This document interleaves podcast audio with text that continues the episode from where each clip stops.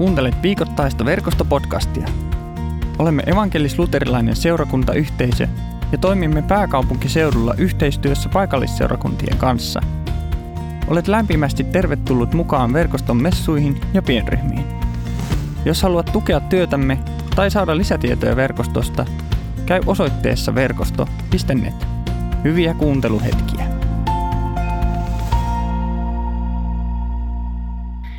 Tämän päivän evankeliumiteksti löytyy Johanneksen evankeliumista luvusta 12 jakeet 37-43 ja tuttuun tapaan taas UT 2020 käännöksenä. Vaikka Jeesus oli tehnyt ihmisille ihmeitä todisteiksi, nämä eivät uskoneet häneen. Näin tapahtui, jotta profeetta Jesajan sanat toteutuisivat. Herra, kuka uskoi meidän sanomamme? Kenelle Herra näytti vahvan käsivartensa? Jesaja kertoi senkin, miksi ihmiset eivät voineet uskoa. Hän on sokaissut heidän silmänsä ja kovettanut heidän sydämensä, jotta he eivät näkisi silmillään, eivätkä ymmärtäisi sydämellään, jotta he eivät palaisi luokseni, enkä minä parantaisi heitä. Jesaja sanoi näin, koska näki Kristuksen kirkkauden. Hän puhui Jeesuksesta. Kaikesta huolimatta monet juutalaisten johtajista uskoivat Jeesukseen. Fariseusten pelossa he eivät kuitenkaan tunnustaneet uskoaan, ettei heitä olisi karkotettu synagogasta. Ihmisten ihailu oli heille rakkaampaa kuin Jumalan kunnia. Tämän päivän evankeliumiteksti on varmasti teksti, joka herättää paljon kysymyksiä ja ajatuksia, varmasti pohdintaa. Tähän alkuun, alkuun sellainen ajatus ja, ja huomio, mistä ollaan puhuttu kyllä aikaisemminkin täällä meidän puheissa, on se, että Jeesuksen ajalle tai Jeesuksen aikana, ja sitä ennen oli hyvin tyypillistä, Tämä teksti on tietysti lainaus Jesajasta, mutta ylipäänsä oli hyvin tyypillistä se, että kun haluttiin viestiä ja kommunikoida joku pointti kuulijoille, ja siihen aikaan hän sanaa levisi paljon nimenomaan ihmiseltä toiselle, niin käytettiin paljon hyvin tämmöistä niin kuin voisiko sanoa, niin kuin kärkevää, kärjikästä kommunikaatiota. Tämä on, tämä on toki nyt sit lainaus Jesajan kirjasta, ei ihan itse asiassa sanatarkkaa. Se ei ihan tällaisena mene Jesajassa. Jesajassa ei puhuta niin hän muodossa tästä, tästä tota, ähm, hän on sokaissut heidän silmänsä, mutta Jesaja, Jesajan kirjasta voitte käydä tarkistamassa alkuperäisen käännöksen. Mutta siis hyvin tämmöinen vahva teksti. Ja mä ajattelin Emil, että mitä sä tuumisit, jos me hypättäisiin altaan syvään päätyy heti näin alussa? Se kuulostaa hyvältä. No niin, mä heitän meidät molemmat nyt toivottavasti en bussin alle, mutta ähm, tässä puhutaan just paatumuksesta. Ja, ja tämä Jesajan kohta, mitä tästä luet, luettiin, on, on aika vahva. Mutta tota, mitä ajatuksia herättää paatumus? Tämä jotenkin termi ja mitä se sulle tuo mieleen? Niin, pa- tässähän niin kuin vähän viitattaisiin siihen, että Jumala paaduttaisi jonkun henkilön. Ja, ja se on varmaan se, mikä tässä just hämmentää helposti. Niin, niin ajatus siitä, että paaduttaako Jumala nyt sitten jonkun ja, ja että et, et Jumala aiheuttaa jollekin nyt sitten niin kuin sen, että et, et hän ei voi oppia tuntemaan Jumalaa itseensä ja ei, ei voi päästä taivaaseen ja näin. Ja, ja, ja, ja niin kuin tässähän on hirveästi yhtymäpintoja tuonne tota, Egyptiin ja, ja, ja tota, Mooseksen ja Faaraon väliseen, väliseen niin kuin kanssakäyntiin. Et siellä yhtä lailla Jumala tekee ihmeitä ja, ja Faarao ei niitä halua uskoa tai, tai uskoo ensin, mutta, mutta sitten vaihtaa mieltänsä. Ja sitten siellä jossain vaiheessa käytetään sellaista, sellaista niin kuin, sanamuotoa, että, että no, Faarao paadutti oman sydämen itseen ja sitten jossain vaiheessa Faarao muuttaa mieltänsä ja sitten Jumala paaduttaa Faaraon sydämen ja sitten pelkästään Jumala paaduttaa Faaraon sydämen. Ja, ja tämä on vähän tällainen, niin kuin, että, että kuka nyt paaduttaa ja kenet paaduttaa, niin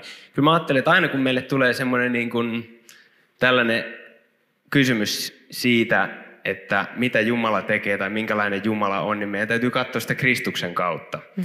Eli mitä Jeesus tekee tai ei tee. No Jeesus ei paaduta yhtään ketään, eikä Jeesus laske ketään niin kuin pelastuksensa ulkopuolelle. Ää, et, et ei tietenkään Jumala itse paaduta kenenkään, kenenkään sydäntä, vaan ihminen voi itse paaduttaa oman sydämensä ja, ja, ja Jumala sitten niin kuin kunnioituksesta ihmisen itsemääräämisoikeutta kohtaan sitten ottaa askeleen taaksepäin ainakin hetkeksi ja, ja sanoo, että et, et selvä, että et mä niin kuin kunnioitan sun päätöstä tässä tilanteessa. Ja tästä tulee mieleen itse asiassa C.S. Lewisin hyvin tämmöinen voimakas ilmaisu. Hän sanoo, että, että on oikeastaan, jos kärjistetään, niin kahdenlaisia ihmisiä. On ihmisiä, jotka sanoo Jumalalle, että tapahtukoon sinun tahtosia. Ja sitten on niin päin, että Jumala san, on ihmisiä, joille Jumala sanoo, että tapahtukoon sinun tahtosi. Mä ajattelin, että tämä jotenkin kuvastaa sitä, ehkä tätä, tätä kuviota. Ja, ja itse asiassa tämä sama Jesajan kohta, Jeesus itse siteraa sitä myöskin Matteuksen evankeliumissa opetuslapset kysyy Jeesukselta, että, että minkä takia sä puhut meille vertauksin. Ja Jeesus sanoo heille, että vastaa, että minä puhun heille vertauksin, koska he näkevät eivätkä kuitenkaan näe ja kuulevat eivätkä ymmärrä. Anteeksi, kuulevat eivätkä kuule eivätkä ymmärrä. Ja, ja sitten tässä tulee just tämä Jesajan, Jesajan tota kohta. Kuulemalla kuulkaa, älkääkä käsittekö. Katsomalla katsokaa, älkääkä nähkö.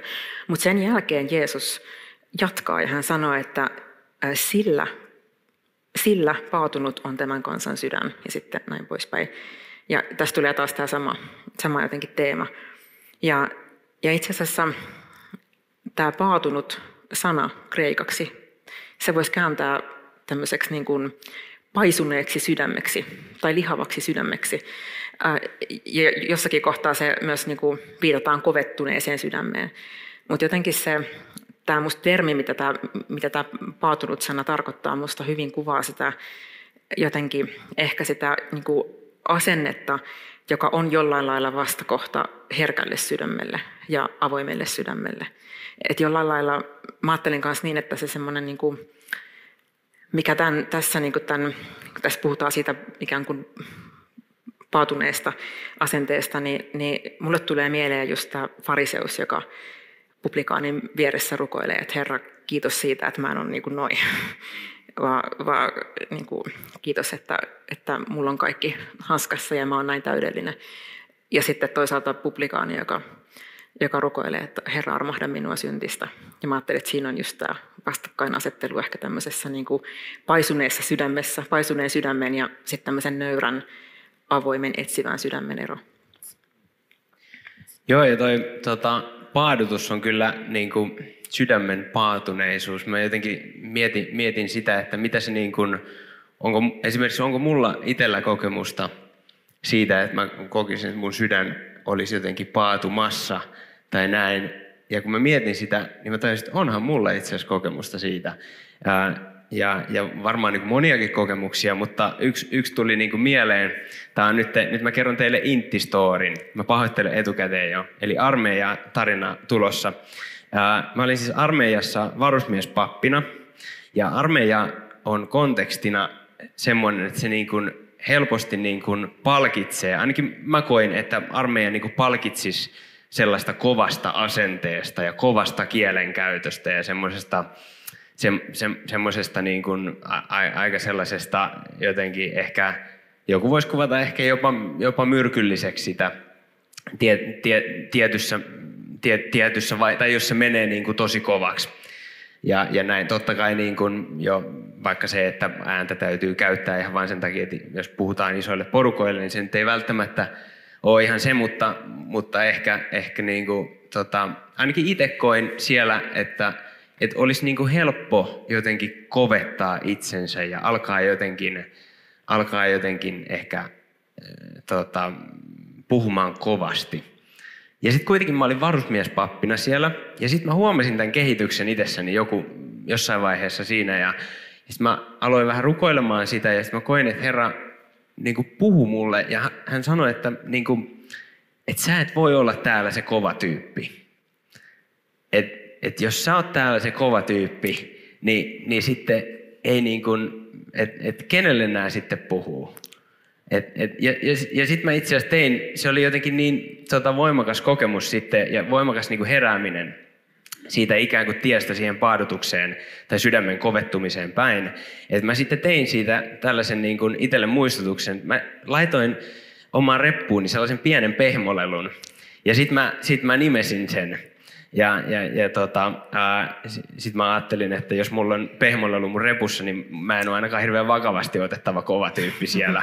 Ja, ja sitten, tiedätkö, sen jälkeen, sen jälkeen tota, oikeasti niin kun, mä huomasin sen muutoksen, miten niin kun, sit varusmiehet uskaltikin alkaa tulee juttelemaan mulle enemmän ehkä.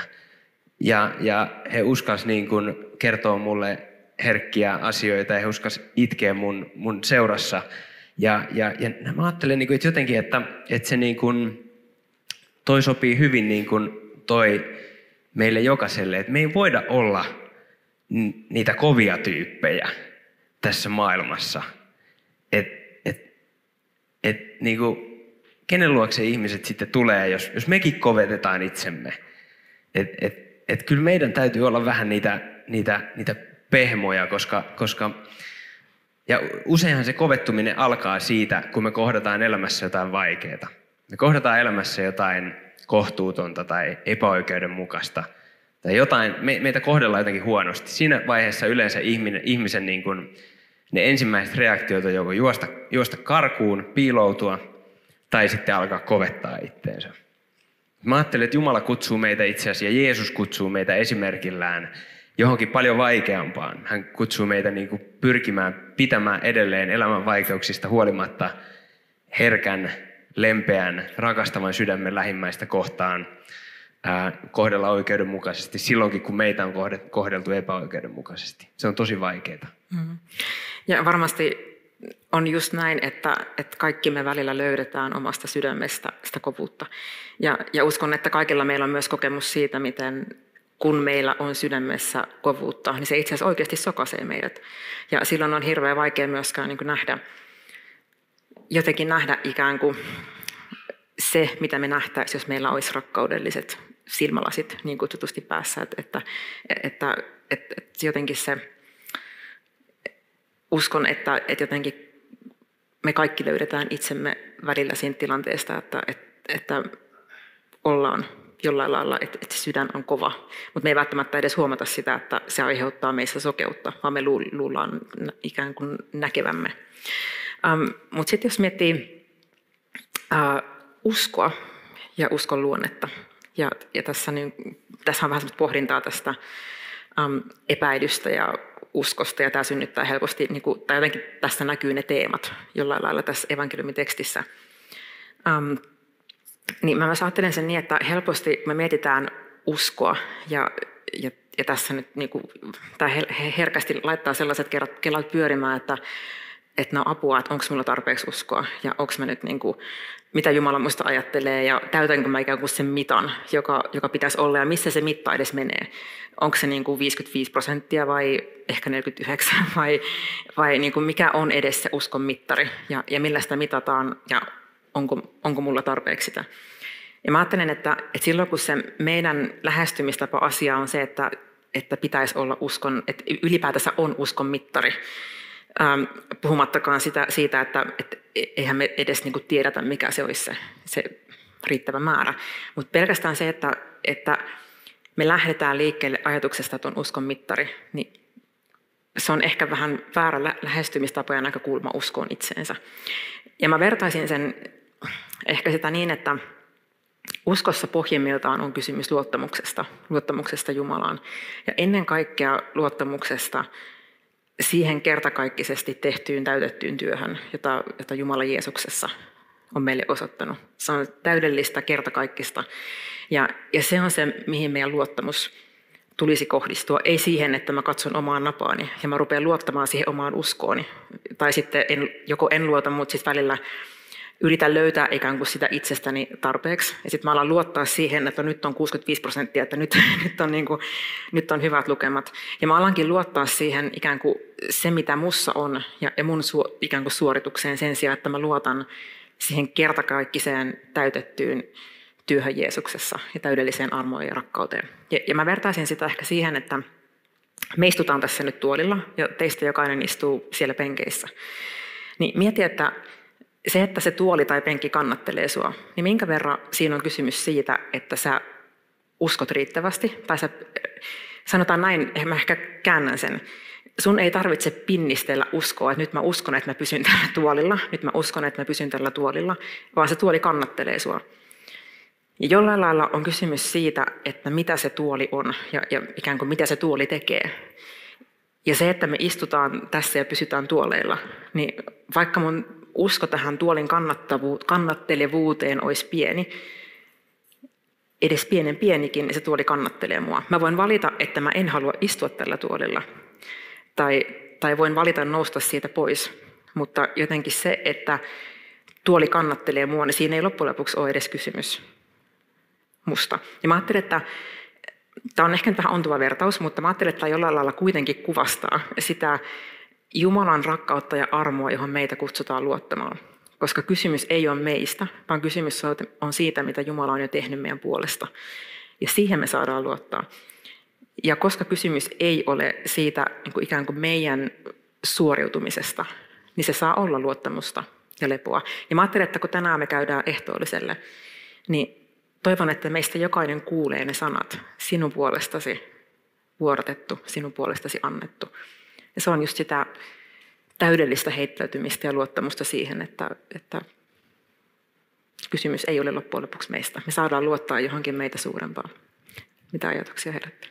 Ky- kyllä vaan, joo, ja toi on kyllä siis tosi hyvä vertaus ja, ja, ja niin kuin muutenkin. En tiedä, oletteko huomannut, mutta Riikalta tulee yleensä meidän parhaat vertaukset, että jos joku meistä...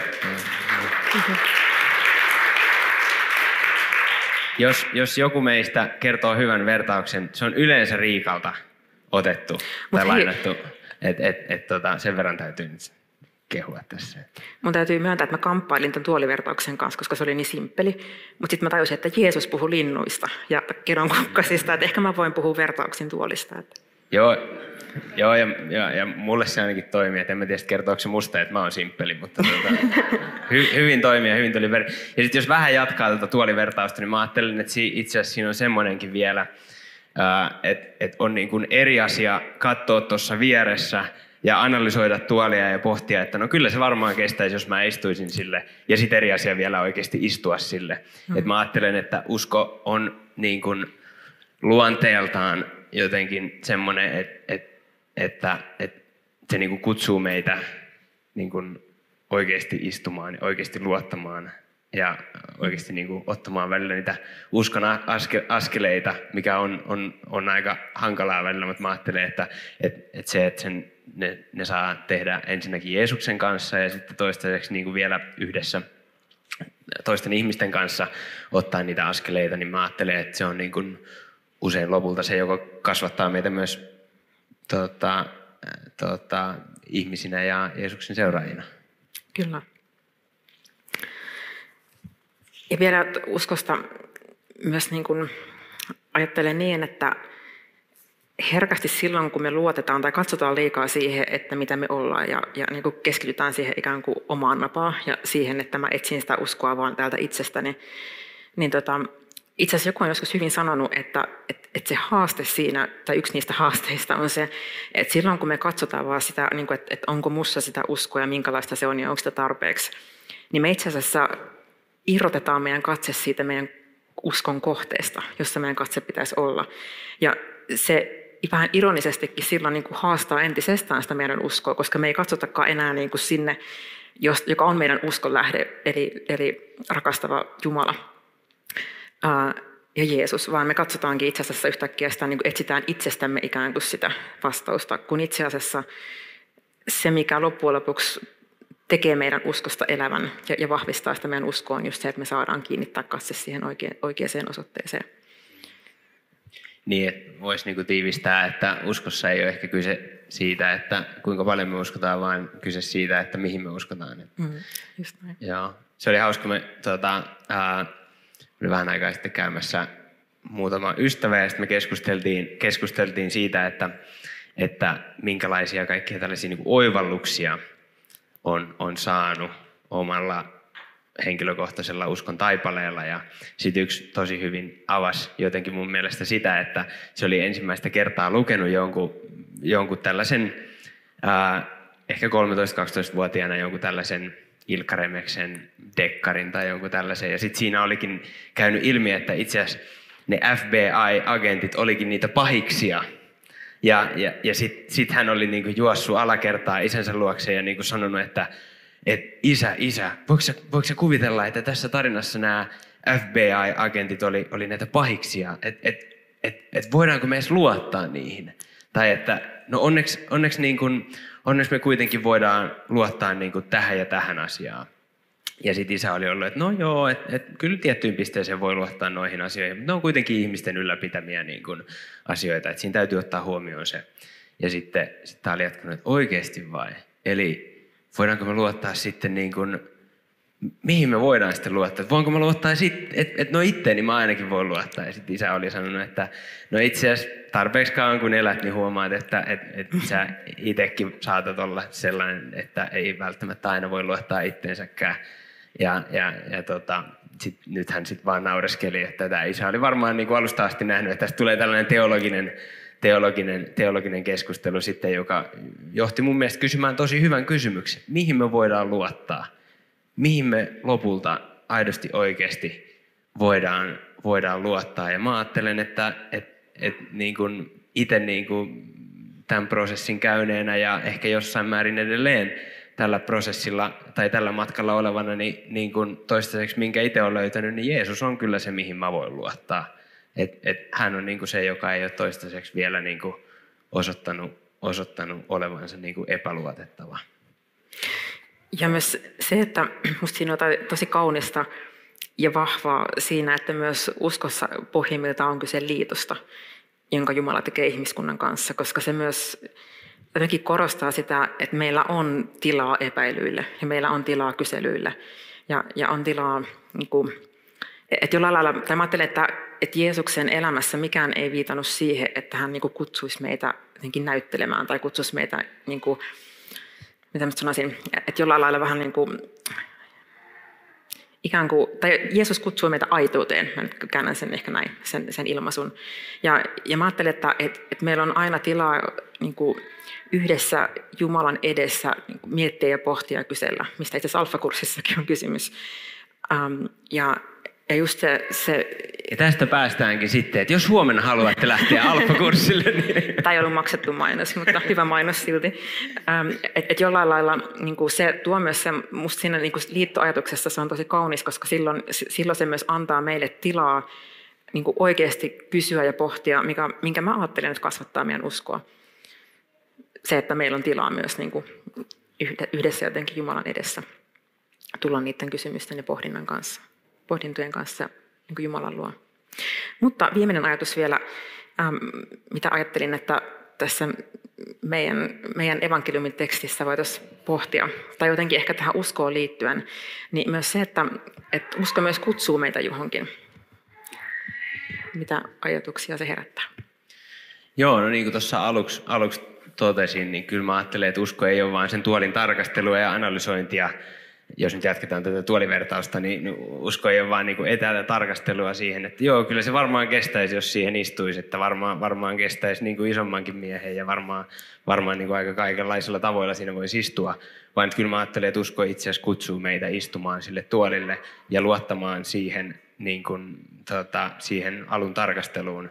Ja, ja, ja sitten tota, mä ajattelen kyllä, että kun me annetaan tilaa meidän sydämestä Jumalalle.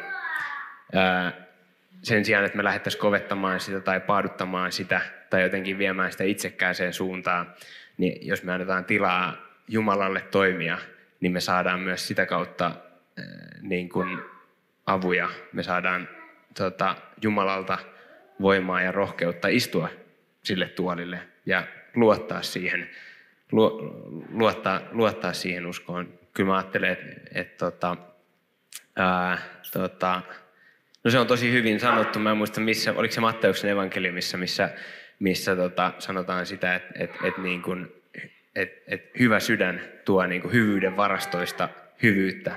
Eli sitä, mitä me niin kuin sydämeemme varastoidaan, niin sitä me tuodaan myös niin kuin eteenpäin. Jos me varastoidaan sinne niin kuin, tota, aikaa Jumalan kanssa, annetaan pyhän hengen täyttää sitä, niin se todennäköisesti myös näkyy meidän elämässä ja, ja, ja näin. Mm-hmm. Joo, hyvin, hyvin sanottu. Ja ehkä jos kiteyttäisin vielä jotenkin tämän, tämän pohdinnan yhteen, niin, niin ajattelen just näin, että jotenkin se meitä kutsutaan luottamaan, meitä kutsutaan siihen liittoon, jonka, jonka niin Jumala, jonka Jumala on tehnyt meidän puolesta. Mutta yhtä lailla, kun me ikään kuin istuudutaan ikään kuin sille tuolille, jos tätä vertausta käytetään, niin samalla meitä kutsutaan myös rukoilemaan, että, että Jumala tapahtukoon sinun tahtosi. Ja siitä itse asiassa lähtee prosessi, joka joka päivä vie meitä Jumalan lapsina eteenpäin. Joten samalla niin meidän elämässä on läsnä se täydellinen liitto, täydellinen luottamus, joka ei ole missään, millään määrin meistä kiinni, joka me saadaan vaan vastaanottaa. Mutta se kutsuu meitä myöskin Jumalan lapsina etsimään hänen tahtonsa ja, ja rukoilemaan, että tapahtukoon sun tahtosi mun elämässä. Ja niin, että se voi valua myös meistä ulospäin tähän maailmaan se ihmeellinen sanoma. Ihmeellisen sanomaan on hyvä lopettaa. Kyllä, rukoillaan yhdessä. Rukoillaan.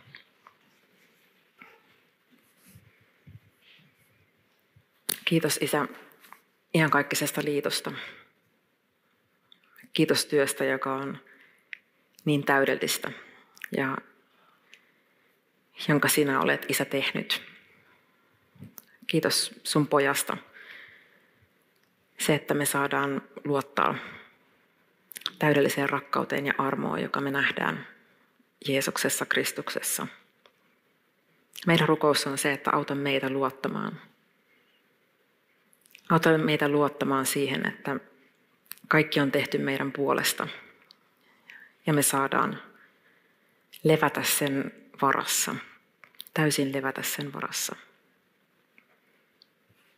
Ja samalla meidän rukous on isä se, että tee meidän sydämistä pehmeitä. Tee meidän sydämistä avaria. Ja tee meidän sydämistä avoimia. Niin, että me ei olla kovettamassa itseämme, vaan että me voitaisiin olla sun lapsia, jotka saa sanoa, että tapahtukoon sinun tahtosi. Ja että me voitaisiin olla rukoilemassa, että auta isä, että sun tahto saa tapahtua. Kiitos Isä siitä, että sä näet meidän inhimillisyyden ja näet, että kukaan meistä ei ole täydellinen. Jokainen meistä on tavalla tai toisella rikkonut Isä sua vastaan tai toinen toisiamme vastaan tai tätä luomakuntaa vastaan. Kiitos siitä, että sä armollisesti otat meidät silti sun lähelle. Ja tässä hetkessä me hiljaisessa rukouksessa kannetaan itse kukin jokainen sun eteen. Ne taakat, mitä me kannetaan omassa elämässämme ja kaikki meidän rikkomukset. Jeesuksessa sinä, Jumala, julistat täydellistä armoa ja anteeksiantoa. Kiitos siitä, että ristin työn tähden me saadaan uskoa kaikki meidän synnit anteeksi annetuiksi. Isän ja pojan ja pyhän hengen nimessä. Amen. Kiitos kun kuuntelit verkostopodcastia. Seuraa meitä somessa ja tule mukaan verkoston Jumalan palveluksiin ja pienryhmiin. Lisätietoja löydät osoitteesta verkosto.net.